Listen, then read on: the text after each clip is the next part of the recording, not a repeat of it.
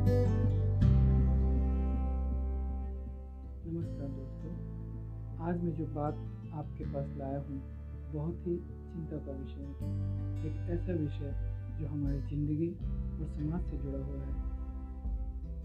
दोस्तों, क्या आपको पता है कि हम और हमारा समाज एक ऐसे रेस पे दौड़ रहे हैं जिसका कोई अंत तो नहीं है पर नुकसान होने पर चलिए कुछ बातों पर आपका ध्यान केंद्रित करते हैं। आज हम एक ऐसे समय में जी रहे हैं, जहाँ जीवन के हर एक मोड़ पर हमें कुछ हासिल कर लेना इतना ज़रूरी हो गया है कि अगर वह ना हो तो समाज और लोग आपको चुभने लगेंगे। चलिए आपको एक उदाहरण से समझाते हैं। एक इंसान का जीवन शुरू हुआ तो जब वो किशोर अवस्था में आया उसे वो हर चीज़ चाहिए थी उसके दोस्तों के पास पढ़ाई करती हुई तो समय पर नौकरी हो जानी चाहिए, क्योंकि उसके दोस्तों की नौकरी बहुत पहले ही लग चुकी है। नौकरी हुई तो गाड़ी लेनी है। शादी हो जाए जल्द से जल्द। शादी हुई तो शानदार मकान होना चाहिए। पैसे कम हुए तो कर्ज ले लिया।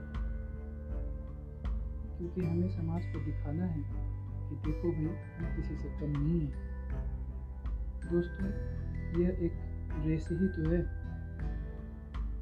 पर हम खुद की और दूसरों की ज़रूरतों को पूरा करते करते शायद हम असल ज़िंदगी का लेना भूल जाते हैं और जब तक ज्ञान आए देर हो जाती है। इन सब चक्करों में हम कितना नुकसान कर लेते हैं, यह शायद बहुत कम लोगों को ज्ञान हो पाता है। मैं ये नहीं कह रहा कि ये सारी बातें जो मैंने कही गलत है, पर कम से कम हमें इतना तो ज़रूर सोचना चाहिए कि खुश रहने के लिए कि किन चीज़ों की ज़रूरत कितनी मात्रा में होनी चाहिए हमारी ज़िंदगी में। दोस्तों, खुश वही लोग रह पाते हैं जिनको यह पता हो कि क्या ज़रूरी है और क्या ज़रूरी नहीं है। अंत में, दोस्तों, मैं यही कहना चाहूँगा इस अंधी रेस से बाहर निकल कर ज़िंदगी कितनी सुंदर है। क्या फ़र्क पड़ता है कि आपके पास क्या है? यह तो चलता रहेगा।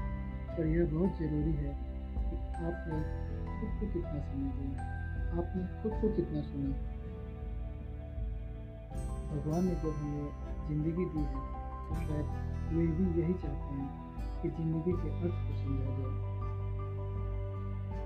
मैं तो यही कहूँगा दोस्तों कि अपने शरीर पर ध्यान दीजिए जाइए कसरत कीजिए दौड़िए, जिम ज्वाइन कीजिए वो कहते हैं ना कि हेल्थ इज़ वेल्थ दोस्तों, इसका मतलब समझने का कोशिश कीजिए